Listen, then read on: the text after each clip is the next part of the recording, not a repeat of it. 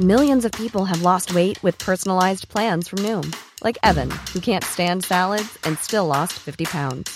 Salads, generally, for most people, are the easy button, right?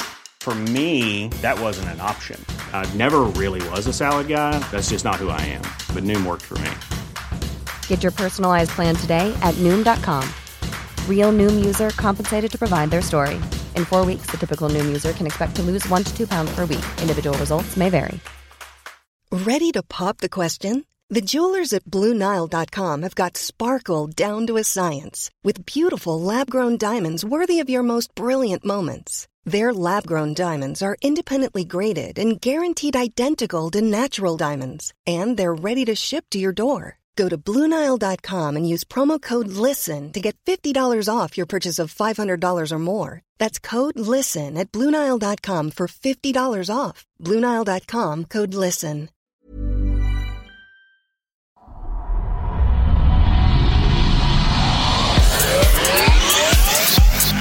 Thank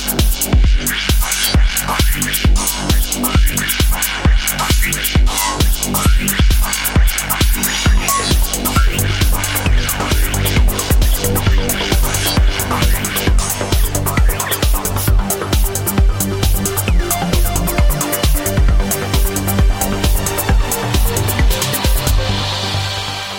Hej hej och välkomna till Kvacksnack Sommar för vecka 26 år 2016. Den här veckan ska vi höra på Anders Hesselbom. Eh, han har varit med oss tidigare men han hade lite mer att säga. Han är känd från bland annat Radio Howdy och Skeptikerpodden.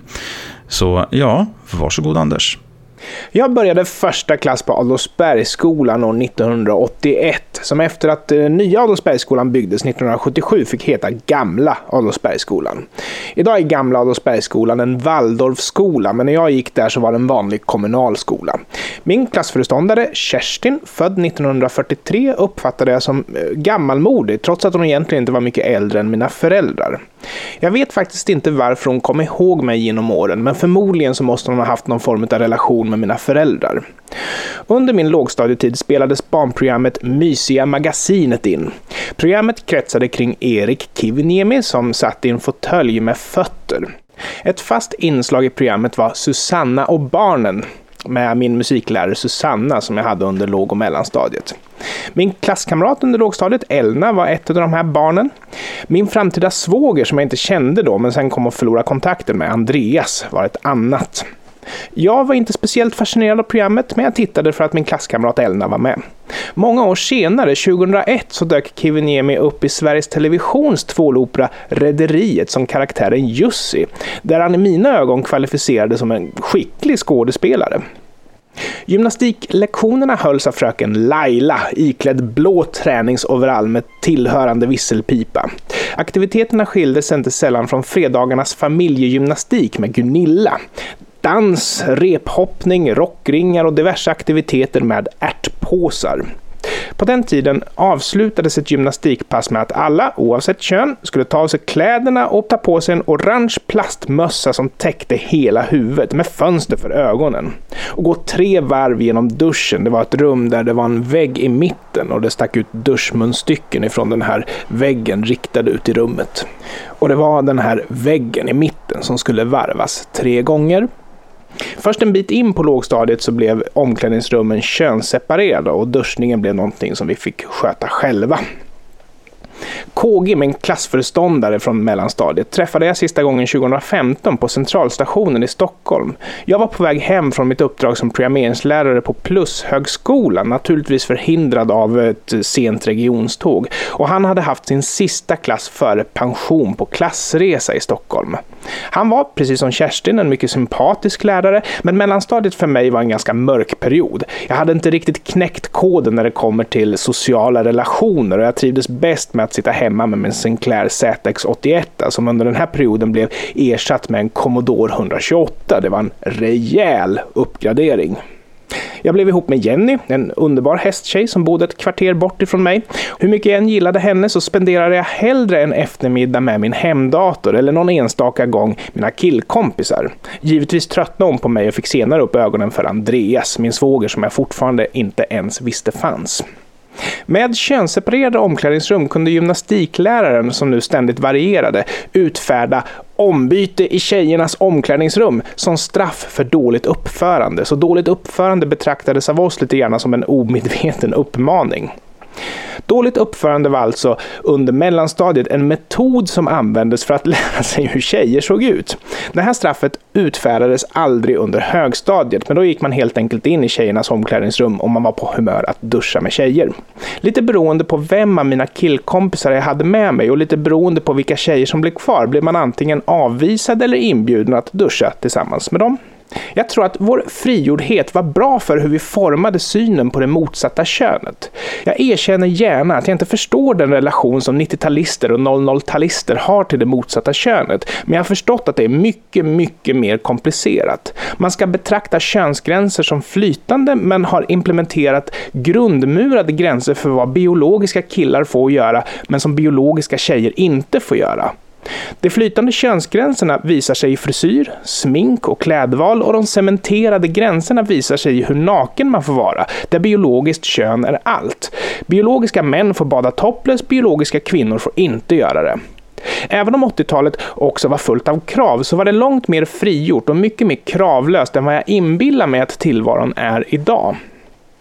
1987 hoppade jag in som basist i Lamia för att jag hade en chans att spela på scenen i Adolfsbergsskolans talangjakt. Trots att jag var totalt orutinerad tackade jag ja för att få chansen att spela med mina vänner Martin och Johan. Låten Night Eyes var ett seriöst projekt och en biljett för Hans och Klas från min, alltså jag gick i 7C, parallellklass 7E, att få sitt nummer godkänt. Genom att ha med mig i bandet så var man seriösa. Alltså, Hans med sin utsökta humor lyckades få musikläraren Rolf att godkänna vårt framträdande. Jag fick en menande fråga från Rolf. Han spände ögonen i mig och frågade allvarligt om det här var seriöst. Utan att ha den blekaste aning vad han pratade om, han visste om min närvaro innan jag själv hade en aning, bedyrade jag att det han hänvisade till, vad nu det må vara, var ytterst seriöst. Senare samma kväll stod jag på scenen svartklädd med svart nagellack och sjöng “Älgarna demonstrerar”. Numret avslutades med att vi likt Jimi Hendrix slog sönder våra instrument genom att svinga dem mot scengolvet. Det här tilltaget från Hans sida var noga förberett. Han hade nämnt sina ambitioner för mig och jag hämtade en defekt gammal Stratocaster-kopia från replokalen medan Claes byggde en gitarrattrappa, wellpapp och eltejp. Hade det här extravaganta numret legat före Lamia i turordningen hade Lamia blivit inställt. Mitt första band existerade redan under den här tiden, men jag hoppade in först när jag fått höra att jag inte längre var välkommen i Lamia, men att det här bandet kunde ta sig an mig. Bandet hette Bufo Bufo. Uppsättningen var, förutom mig på bas, Patrik som senare kommer att vara med i Ille Kallio Big Band på sång och Per på keyboard. Trummisen hette Oscar och gitarristen gick under namnet Lilljonka. Vi hade någon enstaka spelning på ungdomsgården i Adolfsberg och han ställa upp i och vinna Örebros rockderby på Klubb 700. Receptet där var körsångerskor som stuffade runt, en Yngve Malmsten-cover och bra pyroteknik genom kontakter i filmbranschen. Ett av banden som vi besegrade på rockderbyt kontaktade mig med förslaget att jag skulle spela bas med dem istället. Eftersom jag ansåg att de inte kunde veta att Bufo Bufo var på väg att bryta upp blev jag lika förolämpad som smickrad över frågan. Under en kort tid, utan ett enda gig, var jag basist i en rockgrupp som bestod av gitarr, saxofon, bas och synttrummor. Vi hade personkemin, men vi saknade den musikaliska styrkan. Så jag provspelade i ytterligare några band. Jag missade till exempel att få chansen att bli basist i David Södergrens Hot Five, vilket jag har svårt att förlåta mig själv för. Det var inte alls min musikstil, men de gjorde precis allt det jag ville göra. De skrev eget material som var enkelt och fyndigt. Min hemvist blev istället Gilliflower 1989. Jag stod i vanlig ordning för basspelandet, Jonas för sången, Daniel och min blivande svåger Andreas på gitarr samt Ville på trummor. Med Gilliflower kunde jag för första gången känna att jag växte som musiker. Vi fick genom studieförbundet som betalade för vår replokal för första gången också tillgång till en professionell musikstudio, vilket var en sann dröm för mig som 14-15-åring. Två egna kompositioner kom på pränt. Den ena, Sunday PM, var skriven av Andreas och Jonas. Jag kompletterade med ett arrangemang och Daniel med ett fantastiskt intro och outro-solo.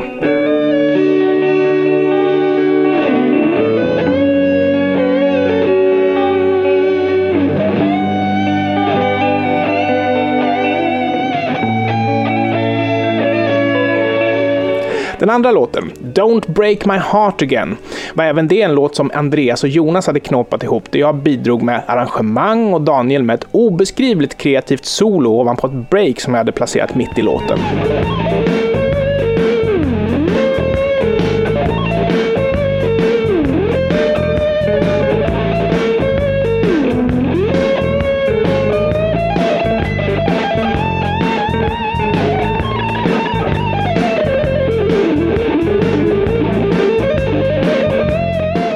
Bidrog så pass mycket till båda de här låtarna att även han står som upphovsman.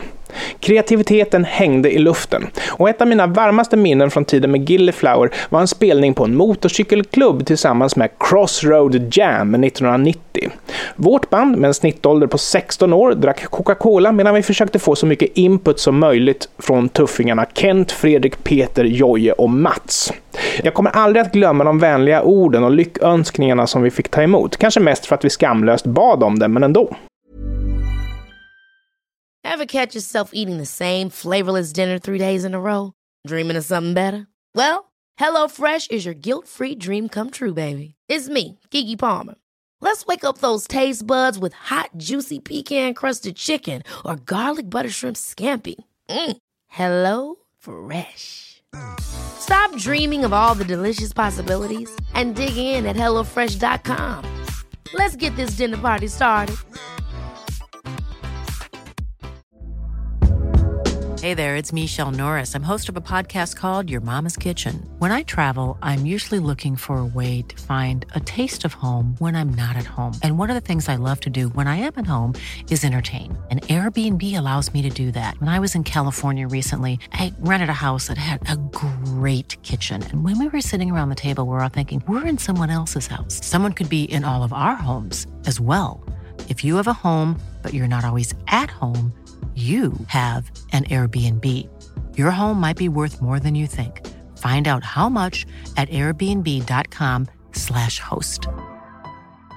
Hey, it's Ryan Reynolds, and I'm here with Keith, co star of my upcoming film, If, only in theaters, May 17th. Do you want to tell people the big news? All right, I'll do it. Sign up now and you'll get unlimited for $15 a month in six months of Paramount Plus Essential Plan on us. Mintmobile.com slash switch. Upfront payment of $45 equivalent to $15 per month. Unlimited over 40 gigabytes per month. Face lower speeds. Videos at 480p. Active Mint customers by 531.24 get six months of Paramount Plus Essential Plan. Auto renews after six months. Offer ends May 31st, 2024. Separate Paramount Plus registration required. Terms and conditions apply if rated PG. När Gilliflower rann ut i sanden kände ändå Andreas och jag att vi ville tillsammans göra någonting. Patrik, han från Ille Big Band, kallades in på sång och Patriks lillebror Fredrik, senare Crystal Blue, fick spela trummor. Därmed var gruppen Checkpoint Charlie bildad. Vi slet ända fram till 1995 då jag hoppade av. Bandet fortsatte ytterligare ett år utan mig och avvecklades först 1996. Genom de här åren var jag ständig basist och Fredrik ständig trummis. Gitarristen var nästan alltid Andreas, men han hade ibland stöd av Jerry Eriksson och ibland var han ersatt av Nico Valsamidis. Vi hade även ett par keyboardister som kom och gick, som alla imponerade riktigt starkt på mig. Patrik sjöng, men när vi fick chansen att ta över Kent från Crossroad Jam 1994 så fick det bli så. Inte för att det var något fel på Patrik, absolut inte, utan för att vi hade börjat tröttna på varandra och vi såg en chans för en ny start med Kents fenomenala begåvning. Min fru var gravid med min dotter och jag spenderade mina dagar på jobbet på Örebro lokal-tv. Mina kvällar antingen i replokalen, i Kents lägenhet för att spela Anden i glaset eller hemma med min Corey Wave Station. 1995 spelade vi en egen låt samt Perfect Strangers av Deep Purple på Festivalen i Brunnsparken, vilket blev mitt sista framträdande som musiker någonsin. Jag insåg att jag var tvungen att ägna tid åt att vara med familjen och att försöka skaffa ett jobb som faktiskt gav något tillbaka. Min ersättare Dennis var bättre än mig på bas men hade inte riktigt min ambition eller att förmåga att hålla ihop bandet. När min yngsta dotter var några år gammal så började jag spela keyboard tillsammans med Tommy som jag lärde känna under tiden på Örebro Lokal-TV. Några år senare bildades syntgruppen Single Point of Failure med mig och en annan Tommy. Vi fick ihop material till en skiva, This time we are both, som vi gav ut på egen hand. En kille som heter Patrik som vi båda kände ifrån tiden då vi jobbade på Bra Data blandades in i projektet. Patrik hade hjälpt oss med skivans grafiska design och även om han inte är speciellt musikalisk så är han både skicklig när det gäller rörliga bilder, vilket tilltalade både Tommy och mig, och en konstnärlig visionär.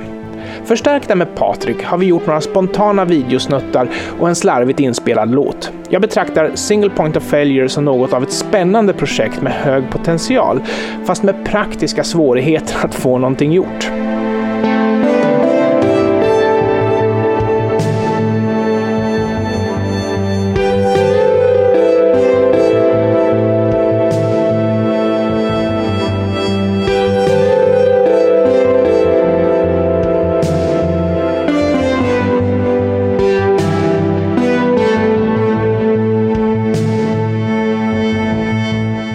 Idag är mina musikambitioner begränsade till att jag gör sporadiska cover på dataspelsmusik från Commodore 64.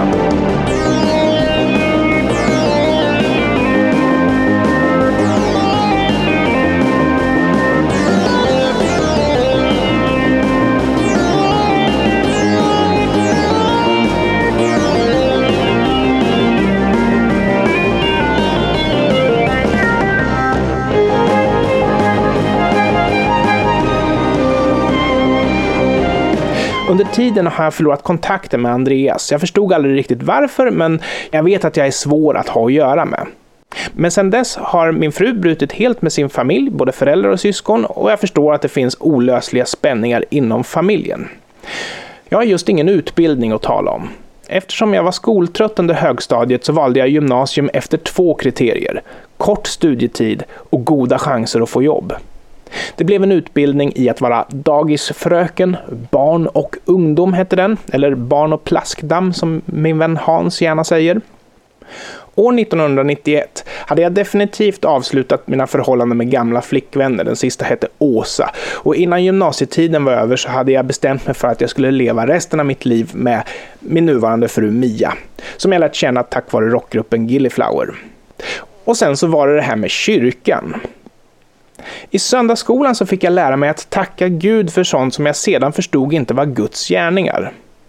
När jag ifrågasätter det här som vuxen så har det förklarats för mig att det var meditation vi sysslade med. Som barn förväxlade jag det här med att jag verkligen skulle tacka Gud, vilket gjorde att ett förtroendeproblem började gro när jag växte upp.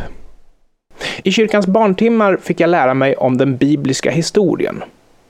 När jag ifrågasätter det här som vuxen har det förklarats för mig att det var metaforer och symbolik som vi fick lyssna på. Som barn hade jag velat höra att det var just metaforer och symbolik eftersom de flesta växer upp och upptäcker att vetenskapens syn på historiska händelser inte stämmer med Bibelns.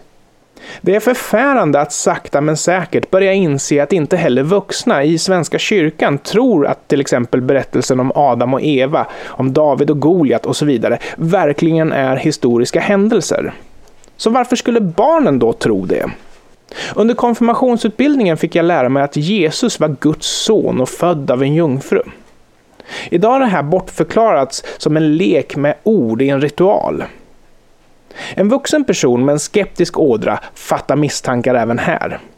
Visst finns det präster som uppriktigt tror det här. Och uppriktigheten vill jag använda som ett försvar för Svenska kyrkans agerande. Men den uppriktigheten hade behövts även i de andra frågorna. Och då de andra frågorna verkligen gett mig anledning att tvivla på kyrkans plausibilitet så kan jag konstatera att sannolikheten att Jesus verkligen är född av en jungfru är minimal. Det enda som bär upp det här är auktoriteter inte fakta. Det kanske inte är så konstigt att man blir skeptiker som vuxen. En vetenskaplig skeptiker ifrågasätter giltigheten i påståenden som saknar grund, vilket alltså innebär att man inte riktigt tror på Gud eller andra föreställningar som har epitetet religion. Det som är religion är bara påhitt. Det är därför som skapelsetroende människor gärna kallar evolutionsteorin för religion.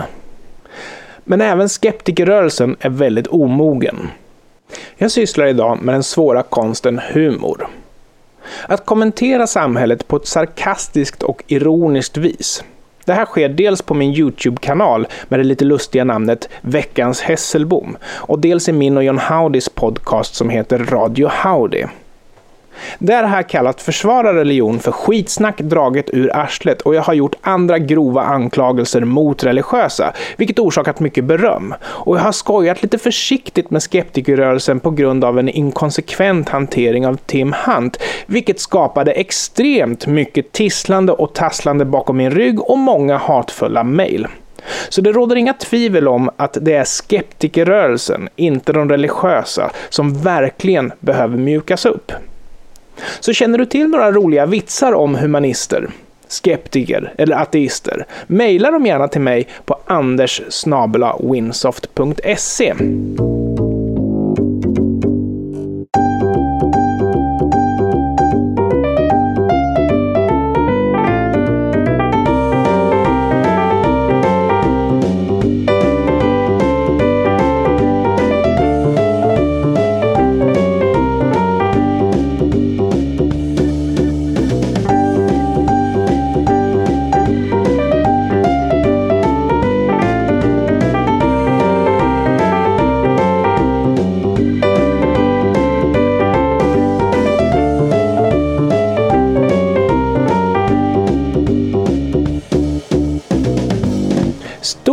för att ni ville lyssna på mitt prat och mina små trudelutter och stort tack också även till Quack för visat förtroende att låta mig komma till tals. Det tycker jag påvisar ett visst mod. Hej då!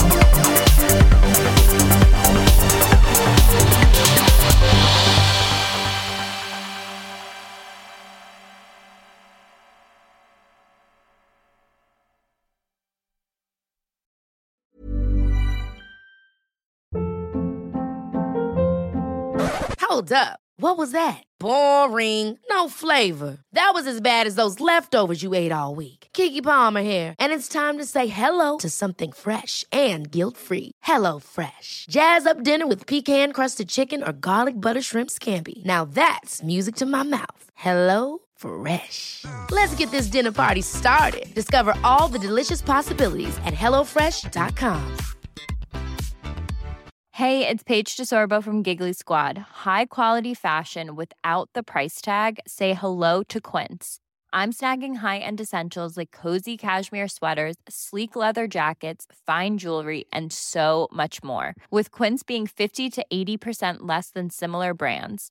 And they partner with factories that prioritize safe, ethical, and responsible manufacturing. I love that. Luxury quality within reach. Go to quince.com slash style to get free shipping and 365 day returns on your next order. Quince.com slash style.